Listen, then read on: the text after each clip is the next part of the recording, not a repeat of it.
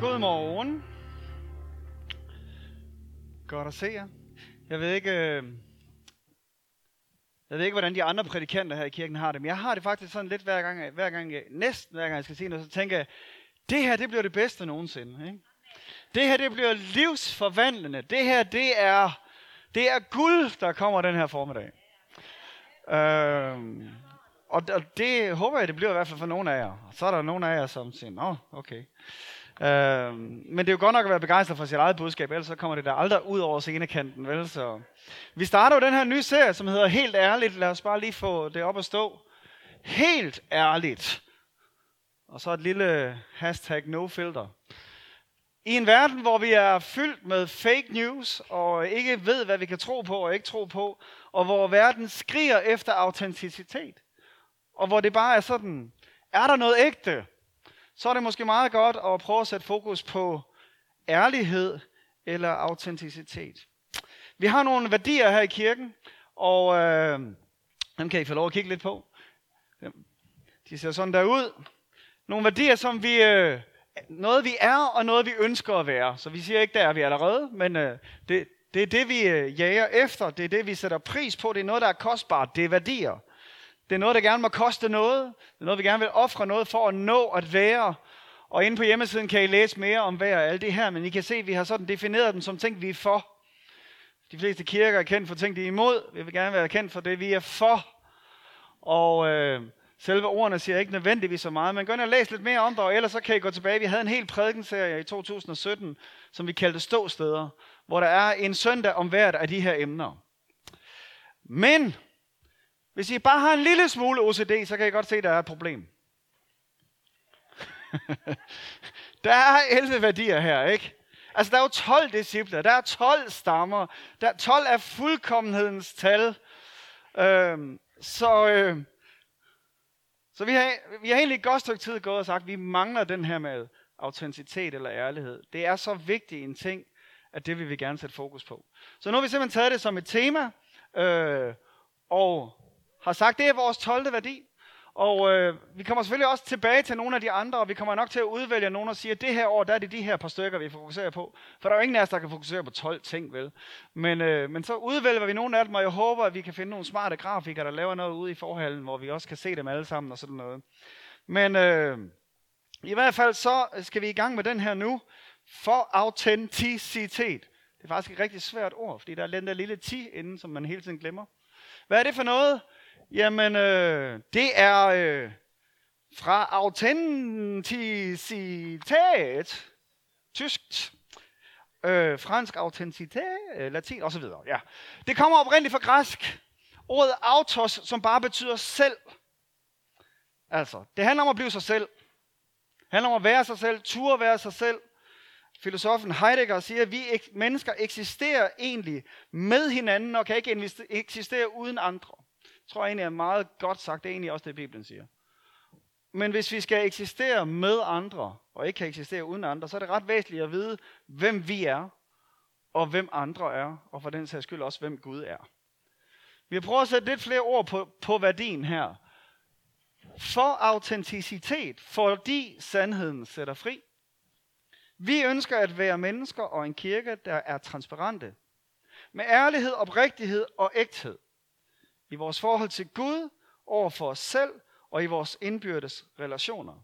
Hvad der selv alt andet er for kompliceret.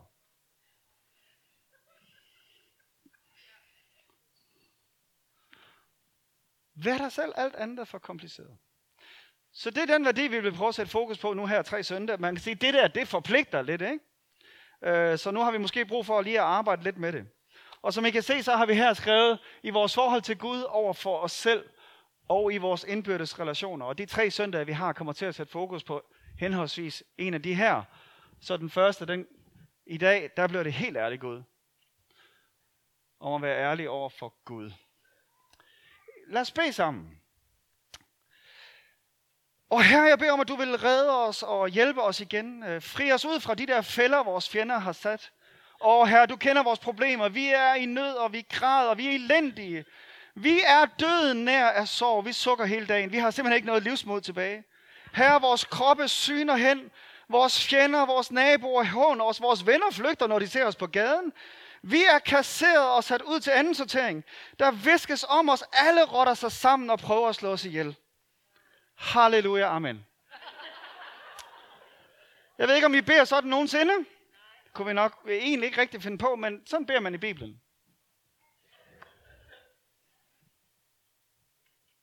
Eller synger måske endda endnu værre. Og, og hvad har han gang i herovre? Jeg hader dem, der dyrker jammerlige afguder. Nå, okay. Øh, der kan man da sige helt ærligt, Gud. Hvad har du gang i? Og det er egentlig det, han siger til Gud. Hvad har du gang i, Gud? Altså, hvad sker der lige for dig? Jeg har lidelser, jeg har problemer, jeg har helbredsissues, jeg er død nær. Jeg sukker hele dagen. Der er ikke noget livsmod. Fjenderne håber mig, naboerne spotter, og vennerne stikker af. De visker om mig. De vil slå mig ihjel. Halleluja. Og jeg ved ikke, om dit liv ser helt sådan ud. Men jeg er ret sikker på, at det er de færreste, hvis bønder ser sådan der ud. Det, det nærmeste, vi måske kommer, det er sådan, den der, helt ærlig Gud. vi kan måske godt sige, Gud, hvad har du gang i? Men jeg tror, vi holder os en lille smule tilbage. Og jeg tror egentlig tit, at vi gerne vil skælde ud på Gud. Eller er der nogen, der har det sådan, at de nogle gange har lyst til at skælde ud på Gud? Samuel, tak. Øh, eller i hvert fald brokker os, og det er vi gode til som danskere. Brokker os over for Gud. Men kan vi godt brokke os over for Gud? Kan vi godt skælde ud på Gud? Og hvad er det lige, de har gang i her med nogle af de der, noget af det der, der står der? Lad os prøve at se på et par andre udsagn i Bibelen. Vi starter med et par profeter. Habakkuk. Herre, hvor længe skal jeg råbe om hjælp, før du hører mig? Hvor længe skal vold og ondskab vare ved, før du griber ind? Hvorfor skal jeg se på al den ondskab? Hvordan kan du holde ud og se mennesker lide? Ødelæggelse og vold er daglig kost. Alle steder er der konflikter og skænderier. Man skulle ikke tro, at det er skrevet for et par tusind år siden, det her, vel? Du er jo en hellig Gud, som ikke kan tåle, at ondskaben får overhånd. Hvordan kan du tillade, at gudløse mennesker til intet gør dem, som er bedre end dem selv? Skælder ud på Gud og forklarer Gud, hvordan de ser på tingene, ikke? Jeremias er ikke meget bedre. Han starter sådan forsigtigt ud. Her, jeg ved godt, at retten altid er på din side i hvilken som helst sag. Men tillad mig alligevel at stille nogle spørgsmål angående retfærdighed. Hvordan kan det være, at det går de gudløse godt? Hvordan kan de troløse trives og være trygge? Ak, Israels håb, du er vores frelser i nødens stund. Hvorfor er du blevet en fremmed for os? Som en rejsende, der, gør hold for, der kun gør hold for natten. Er du da magtesløs? Er du ude af stand til at frelse os? Her du er vores Gud, og vi er kendt som dit folk. Her lad os ikke i stikken nu. Man kan sådan fornemme den der desperation. Sig, hvad, hvad var det, vi lige sang? Her, vær ikke blot en gæst hos mig. Ikke? Det er lidt det, han siger her. Han kommer bare en gang imellem. Og det er gerne om natten, når jeg sover, og jeg slet ikke opdager, at han er der. Ikke? Og så i dagtimerne, så er han der slet ikke. Hvad sker der lige Gud? Hvorfor har du svigtet os? Hvorfor er du ikke med? Hvorfor går det alle dem, som er onde, godt? Og alle os gode, retfærdige, der mislykkes vi, eller bliver syge, eller der sker alle mulige ting. Hvad har du gang i, Gud? Der er masser af sådan nogle steder hos Jeremias også. Og så ved jeg ikke, om I ved det, men vi har en hel bog i Bibelen, der hedder Klagesangene. Det har vi. Jeg ved ikke, hvor tit I læser jeres daglige andagt i klagesangene. Men lad os læse lidt. Eliten blandt landets ungdom blev dræbt. Herren blev vores fjende og gjorde det af med os. Han udgød sin vrede over Jerusalems indbyggere. Fjenderne viste sig at være sendt af Herren. De ødelagde alle paladser og fæstninger i landet og skabte sorg og smerte overalt i Juda. Desperat råber jeg om hjælp, men han har besluttet ikke at høre mine bønder. Glemt er den glæde, jeg havde engang, og fred hører fortiden til. Grænsen for min udholdenhed er nået. Jeg har mistet håbet om, at Herren vil redde mig. Det er en sejrende trone, der taler her, var. Det her det er i vores Bibel. To tredjedele af salmerne er sådan der faktisk. Øh, så de skælder ud på Gud, de her profeter. De brokker sig, fortæller ham, hvordan de ser på tingene. Og apropos vores sidste tema om bibelsyn, så er der en masse vrøvl i det her. Men det er sådan, de oplever tingene. Og de fortæller Gud, hvordan de oplever tingene. Og det er Gud helt okay med, åbenbart så meget, at det er kommet med i vores Bibel. Noget vrøvl, det fortæller Gud. Så det virker ikke til, at Gud har et problem med det. Jamen, så lad os se på David, manden efter Guds hjerte. Ikke? David og Asaf, nogle af salmerne her. Og jeg var på nippet til at miste min tro. Jeg var kommet snublende nær afgrunden. Jeg tænker på Gud og stønner i min nød. Jeg sukker af længsel efter hans hjælp. Jeg kan ikke sove, før han griber ind. Jeg er fortvivlet. Jeg kan dårligt nok bede. Jeg mindes de gamle dage, den tid, som nu er forbi. Dengang sang vi af glæde til langt ud på natten. Nu sidder jeg og spørger mig selv, har Herren forkastet mig for evigt? Vil han aldrig igen være nådig? Er hans trofasthed opbrugt? Gælder hans løfter ikke længere? Har Gud glemt at være god? Har han lukket sit hjerte i vrede? Jeg kan ikke udholde den tanke, at den almægtige skulle have mistet sin magt. Jeg råber højt til Herren, tryller ham om noget. Jeg udøser min nød for ham og betror ham mine problemer. To tredjedel af salmerne er som sagt sådan nogle klagesalmer nærmest. Ikke? Udover vi så har klagesangene i Bibelen. Så har vi Moses, den store held, som fører Israel ud af Ægypten. Og øh, her der kommer vi ind i historien på det her tidspunkt, hvor Moses har været oppe på bjerget, mødt Gud, fået de ti bud, kommer ned, og så har de lavet en guldkald og danser rundt om guldkalden. Og Moses han smadrer de der stentavler, og, men, men Gud er næsten endnu mere vred, virker det til. Prøv at høre her. Gud siger, nu kan det være nok. Jeg vil give min vrede frit løb. Jeg vil udrydde dem alle sammen. Og så vil jeg begynde forfra med dig, Moses, og gøre dig til et stort folk. Det er som en god plan. Ikke? Det har vi gjort før med Noah, ikke? Men Moses gik i forbøn for den. Åh herre, du må ikke være så vred på dit eget folk, som du selv førte ud af Ægypten med vældig magt og mægtige under. Skal Ægypterne kunne sige, at Gud lokkede dit folk ud i bjergene bare for at udrydde dem? Lad dog din brændende vrede køler af, så du ikke gør alvor af at udrydde dit folk. Glem ikke dit løfte til Abraham, Isak og Jakob. Du svor jo ved dig selv, at du vil gøre deres efterkommere talrige som himlens stjerner, og give dem det land i arv og eje, osv. osv. Så Gud prøver at udrydde Israel, og Moses prøver at overtale Gud med en masse gode argumenter. Ikke for så roser han ham. Du er jo den der Gud, som har ført ham ud af Ægypten, dem ud af Ægypten og så videre. Og, og sådan lidt, det er jo spildt arbejde, hvis du har gjort alt det her, og så udrydder dem nu. Ikke? Og så går han over og siger, tænk nu på dit ry. Hvad vil de andre lande ikke tænke, hvis det her det mislykkes? Altså. Og så siger han, du er også lidt ophidset nu. Kan du ikke lige tælle til 10? Og så lige vente lidt med at træffe den her beslutning. Og så for øvrigt, du har jo også lovet alle sammen nogle argumenter, som jeg er helt sikker på, at Gud ikke har tænkt på. Det er det, der hedder en ærlig samtale i hvert fald, det her. Ikke? Og sjovt nok, så ender det jo med, at Gud ikke gør det. Nå, skifter Gud sådan så bare mening?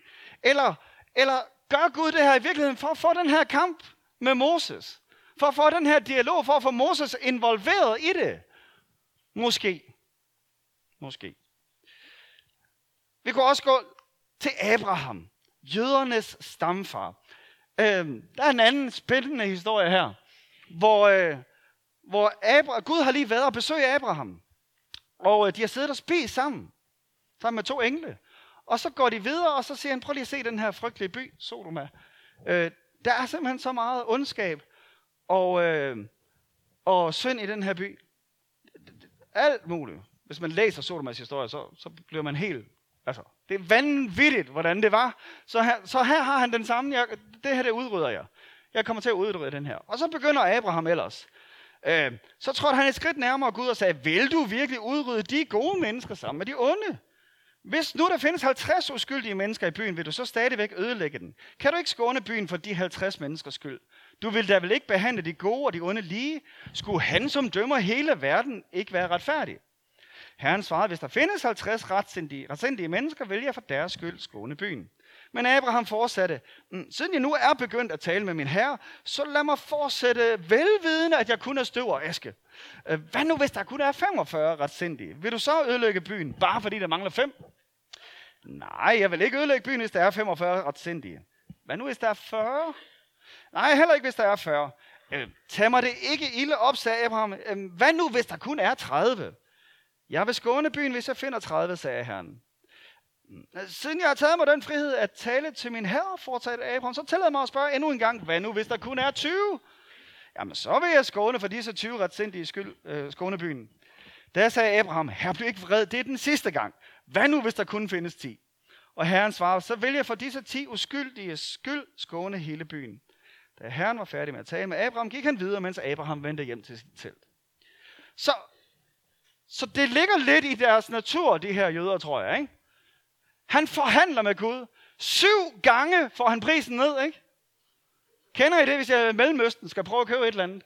Altså, syv gange, og læg mærke til, at han sådan argumenter ikke, vil du virkelig? Det kan du da ikke, du er jo retfærdig, og du vil da ikke, og jeg er jo kun støv og aske, men altså, det vil da ikke være så smart. Tag mig det nu ikke ilde op, tillad mig lige en sidste gang, og bliv nu ikke vred, og der er sådan en eller anden forhandling og dialog, og, og det ender alligevel med det, Gud havde bestemt. Ikke? Men det er som om, han godt kan lide den der forhandling. Han vil gerne have den der interaktion. Han vil gerne have, at vi investerer os selv i relationen med ham, tror jeg. Og endnu lige et eksempel her. Jakob ved Jakob. Det er fordi, der er et sted, der hedder Jakob. Det synes jeg, det lød smart, ikke?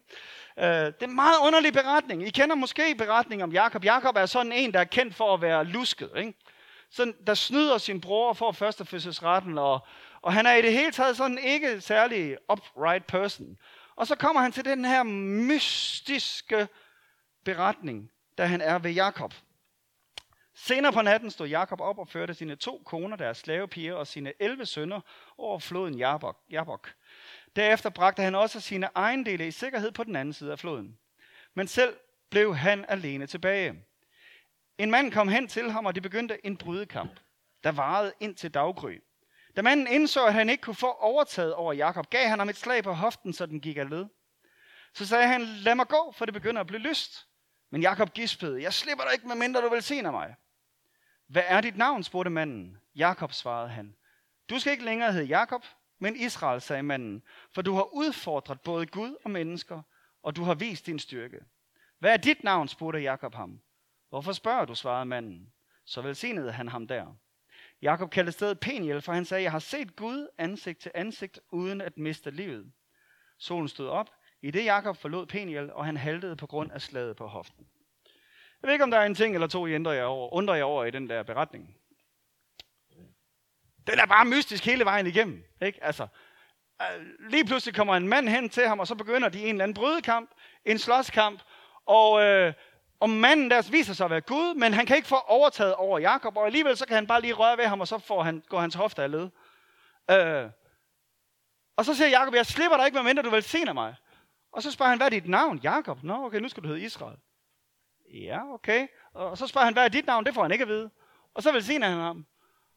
Og ja, hvad sker der lige her, ikke? Og så siger han, lad mig gå, for det, før det bliver lyst. Ah, det er en varv, nej, hvad hedder den, vampyr, ikke? Det må det jo være. Altså, hvad sker der i den her beretning? Og, og jeg er ikke sikker på, at vi sådan lige får alle, alle forklaringerne på, hvad der sker her. Men det, der i hvert fald sker, det er, at Gud har en brydekamp med Jakob. Gud slås med ham, og selvfølgelig kan Gud overvinde ham. Selvfølgelig kunne Gud have gjort, hvad han ville i Moses tilfælde og i Abrahams tilfælde. Men han ville åbenbart gerne have den der brydekamp.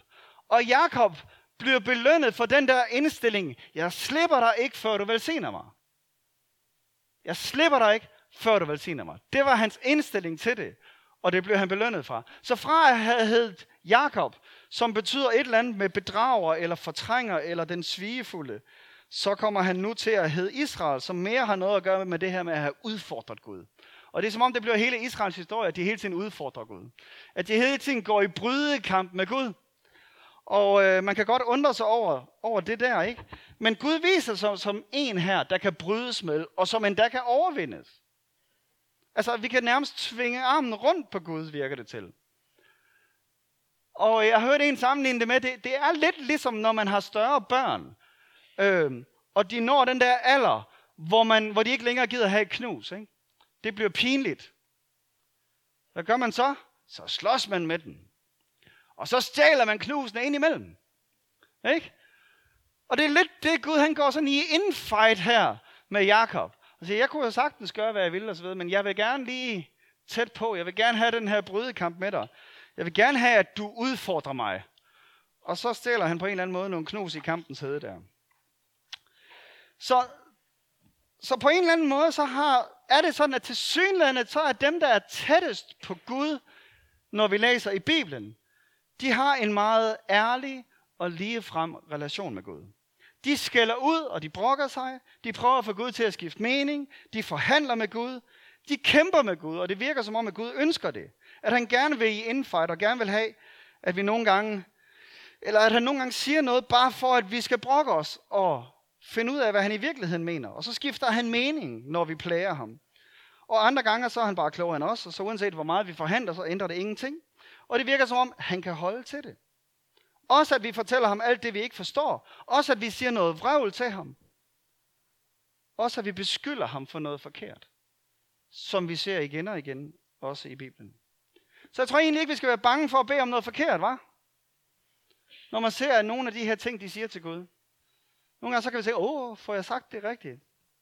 Tror jeg ikke. Det virker som om, der er meget no filter, når der tales med Gud i Bibelen i hvert fald. Og hvad med Jesus selv? I Gethsemane have, så øh, hvis det er muligt at slippe for det her, så...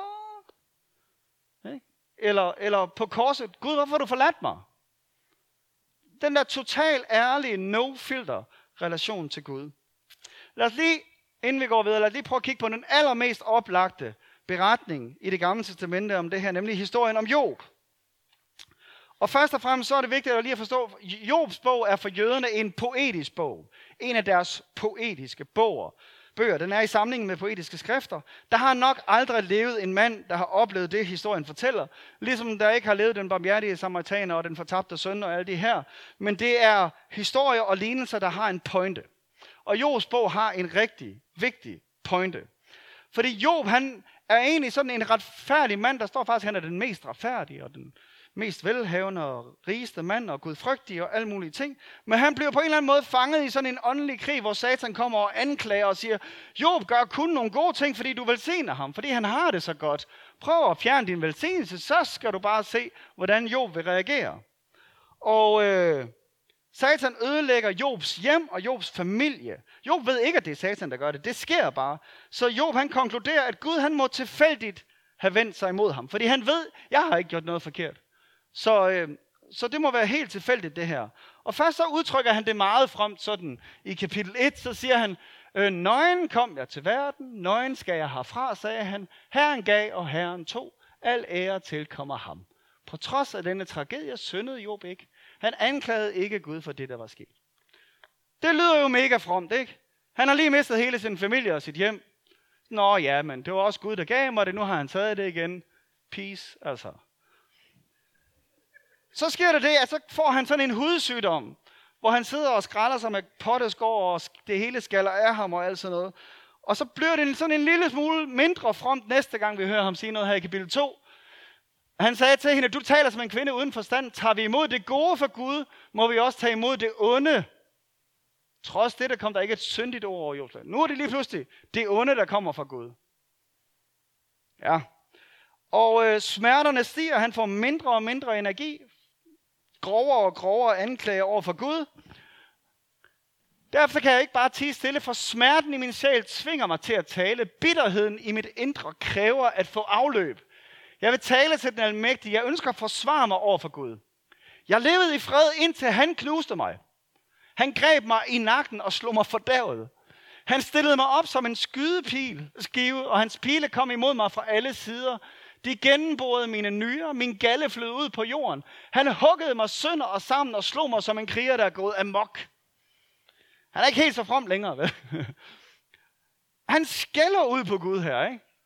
Og, og tilskriver al den her lidelse og smerte og alt, hvad han oplever, Gud. Vennerne, han har tre venner, som kommer til ham. Og de tror også, det er Gud, der gør det. Men de siger, Gud er jo retfærdig, så du må have gjort noget forkert. Så Job giver Gud skylden, vennerne giver Job skylden.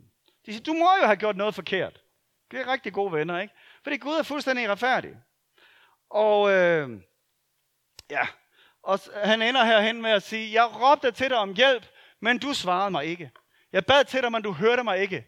Du behandlede mig grusomt. Slog mig i din vældige magt. Du slyngede mig i en voldsom vind. Jeg blev kastet bold for stormen. Og så er det først herhen, jeg tror det er kapitel 39, at Gud træder ind i historien. At Gud faktisk henvender sig efter 39 kapitler med alle mulige gode og dårlige råd og anklager mod Gud og alt sådan noget. Så kommer Gud og siger, øh, hvor var det lige du var, da jeg skabte jorden? Altså han siger i bund og grund, du aner ikke, hvad du taler om. Øh, her, der talte Herren til Job inde for stormvejret. Hvorfra kender du mine tanker, når du knap nok ved, hvem jeg er? Ikke? Det er også lige frem tale. Du ved knap nok, hvem jeg er, og så tror du, at du ved alt om det her. Hvor var du lige, da jeg satte universet på plads?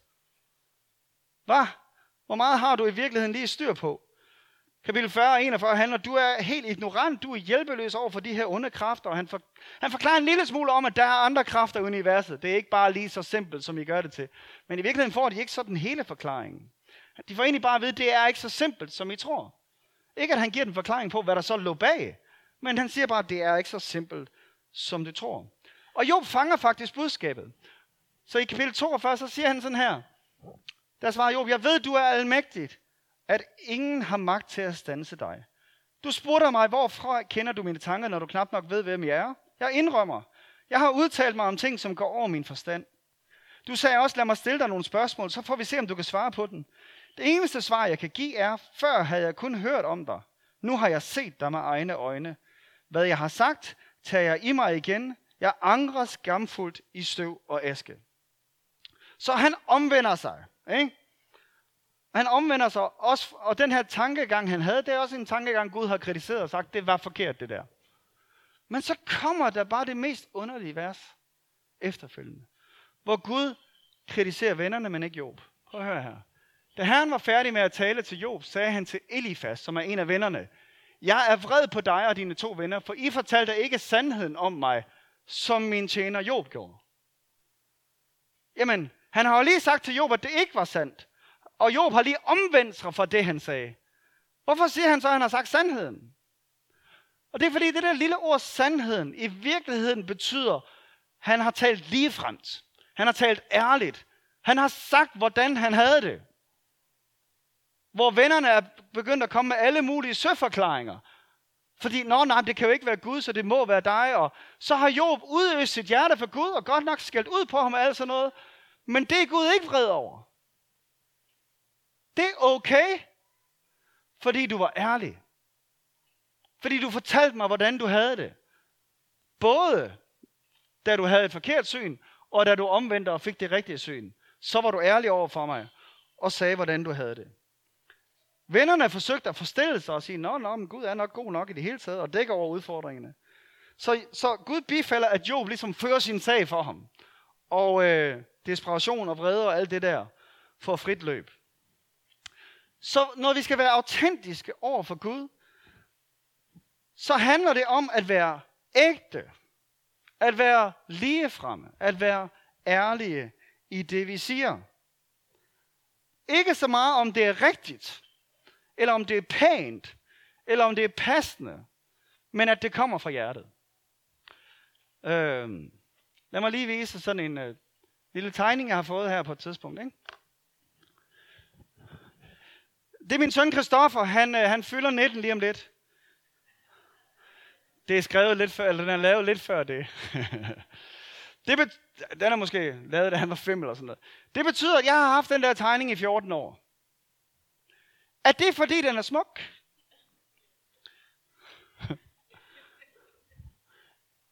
er det fordi, at der er de rigtige proportioner på den? Er det fordi, han er meget, meget dygtig? Nej, det er bare fordi, at det er fra min søn.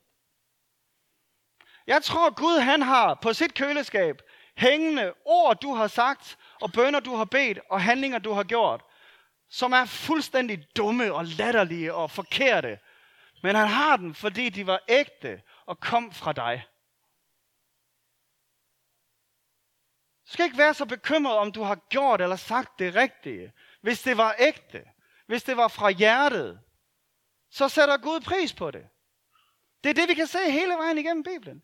Han vil have en ægte, ærlig, autentisk relation med os. Ikke sådan et eller andet facade og kun de filtrerede billeder og kun det, der lyder, og lyder pænt og lyder rigtigt. Han vil have ægtheden, ærligheden. Fordi så kan relationen udvikle sig.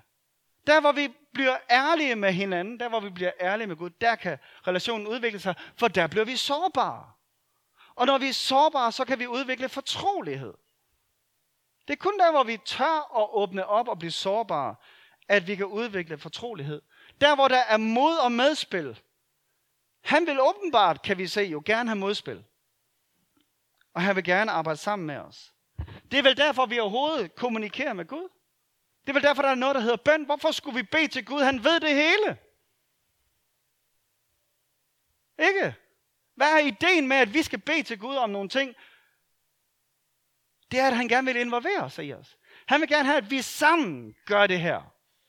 Fortæl ham, hvad det er, du gerne vil have. Så kan det være, at han siger, nej. Og så kan du sige, jo, og så øh, kan jeg den diskussion. Eller det kan være, at han siger, nej, ikke endnu. Eller det kan være, at han siger, det er en dårlig idé, hvad med det her? Men den der dialog, det er jo det, en relation er. Og, og Gud er en relaterende Gud. Han har skabt os til relation med ham, og han har skabt os til relation med hinanden. Men det bliver ikke ægte relation, når det bare bliver facade og det pæne, og ikke fra hjertet, det vi deler med ham. Så prøv, jeg tænker, vi skal prøve at tænke lidt mere over at sige det rigtige. Og så i stedet for at sige, det er rigtigt. Ikke? Altså ikke på den rigtige måde, men fra hjertet. Fortæl Gud, hvordan du har det. Kommuniker med ham. Alt, hvad der foregår inde i dig, hvordan du føler og alt det der. Og det der, det, der nogle gange forstyrrer det, det har noget med vores gudsbillede at gøre. Og det er selvfølgelig ikke tid til at gå vildt meget ind i. Men lad mig bare lige pille lidt i overfladen. Fordi når vi ikke beder sådan, og når vi har filter på for vores bønder, så har det som oftest noget med vores gudsbillede at gøre. Øh, der er sådan en lille spændende bog her, der hedder, lille hæfter, der hedder Heling af forvrængede gudsbilleder, som jeg gerne bare vil anbefale. Den har sådan seks forskellige gudsbilleder, hvor vi kan gå galt i byen. Øh, og den, den, det er bare et lille oplæg om hvad er dem, og så er der egentlig masser af spørgsmål og svar, og man kan bruge den i grupper og sådan noget også. Den er faktisk rigtig god. Den har de her seks for det første, så kan det være, at vi har det her billede af en Gud, der forventer det umulige. Som aldrig er tilfreds. Som sætter umulige normer og forventninger op, som vi ikke kan indfri. Hvor, hvor når der står noget om tjeneste og lydighed, så tænker vi straks selvfordømmende ind over os selv. Det er et af de der selvbilleder, vi kan have. Og som ofte så har alle de her selvbilleder noget at gøre med vores eget forhold til vores forældre faktisk. Ikke? Fordi hvad er det, vi har oplevet? Det er det, vi projicerer over på Gud. Sådan en Gud der, som forventer det umulige. Det er bare ikke Bibelens Gud, vel? Han er nådig, han er barmhjertig, han glæder sig over os, og så videre. Det kan også være, at vi har et billede af et Gud, der misbruger. En Gud, der er vred og krævende og straffende. Hvis vi måske har forældre, der var vrede og krævende og straffende. Men han er jo barmhjertighedens far. Han er den, der heler os. Han er medfølende. Og så videre. Eller det kan være, at vi har et billede af en Gud, der er upålidelig som vi ikke helt ved, hvor vi har henne. Som ikke holder sine løfter. Eller som er sådan lidt lunefuld. I, den ene dag, der kan han være super god, og den anden dag, der er han super vred over et eller andet. Men Bibelen siger, at han er klippen. Han er uforanderlig. Han er en fæstning. Eller det kan være, at vores gudsbillede er en Gud, der svigter. Gud svigter nok også mig. Ligesom andre mennesker har svigtet mig i mit liv, så svigter Gud mig nok også. Og så kan det være, at vi anstrenger os endnu mere for at behage Gud, for at han ikke skal svigte os. Men han har sagt, at han aldrig vil svigte eller forlade os. Og at han leder efter os. Og de sidste to er nok dem, der påvirker rigtig meget det her med i forhold til vores kommunikation med Gud. En Gud, der er følelsesmæssigt fjern. Sådan en kold og utilnærmelig Gud, som bare øh, er interesseret i kendskærninger og præstationer, og ikke interesseret i dig og hvordan du har det, og dine følelser. Men Gud blev som en af os. Der står der, at Jesus skulle fødes, at han skulle kaldes Immanuel. Det betyder Gud med os. Hele det, vi, når vi snart kommer nu her ind i juleperioden, det hedder inkarnationen, at Gud blev kød og blev som en af os. Og oplevede enhver følelse, der er at opleve. Enhver fristelse, der er at opleve. Enhver modgang, der kan være at opleve. Han ved, hvordan vi har det. Han er den medfølende Gud. Og den anden her også en Gud, der ikke er interesseret. Jamen, han har nok for travlt med andre ting til at vise interesse i os. Eller til at lytte til os. Nu har vi lige haft barnevelsignelse, og, og den store velsignelse, som oftest bliver brugt, er fra det gamle testamente. Herren velsigne eller bevare dig osv. Der er den der den lille sætning, Herren vender sit ansigt imod dig. Det har jeg tit tænkt over, hvad ligger der lige i det? Der ligger selvfølgelig, han giver dig sin fulde opmærksomhed. Du har hans fulde opmærksomhed. Han er interesseret i dig. Du sidder her i dag, fordi han er interesseret i dig. Han ved nøjagtigt, hvad der foregår inde i dig. Og han længes bare efter, at du deler det med ham. Han længes efter, at du siger til ham, som du har det. Uden filter. Fra hjertet. Og interesseret i at komme i dialog med dig. Bare lige for ikke at lukke den der salme 31 ned alt for slemt, så ved jeg ikke, om I lader mærke til, at der var nogle små prikker. Fordi den er ikke kun elendighed.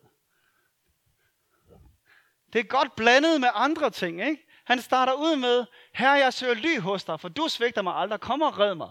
Og så siger han, bøj mit øre og lyt til min bøn. Ikke? Du er min fest, vær du min festning og mit tilflugtssted, fordi jeg er i fælde og så videre. Ikke? Øh, min fjender har, sat, fjender har sat fælde, men du er mit håb. Jeg hader dem, der dyrker jammerlig amgrød, men jeg stoler på dig. Jeg jubler over din trofaste noget. Du udleverede mig ikke til fjenden. Og så specielt hen i del 2, så kommer der det der store men, der tit kommer i de der salmer. Ikke? Hele elendigheden, og så kommer der men. Det kan godt være, det ser sort ud.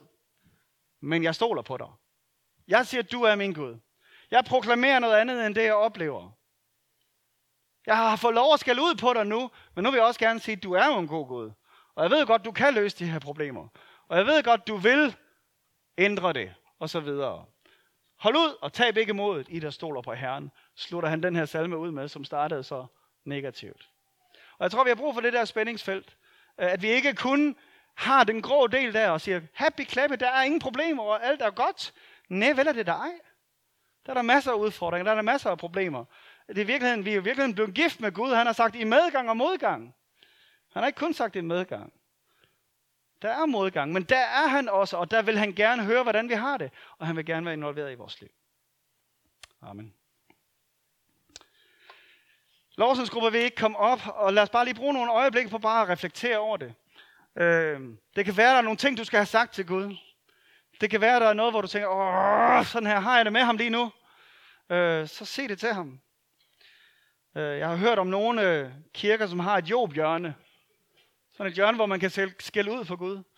Jeg ved ikke, om vi skal have lavet. Men i hvert fald så vil jeg opmuntre til at gøre det. Se, hvordan du har det. Og også prøv lige måske at reflektere over, hvis der var et af de der forkerte gudsbilleder, som du tænker, ah, den har jeg nok lige en lille snært af. Så tag lige en lille snak med Gud om det. Om hvordan han i virkeligheden er.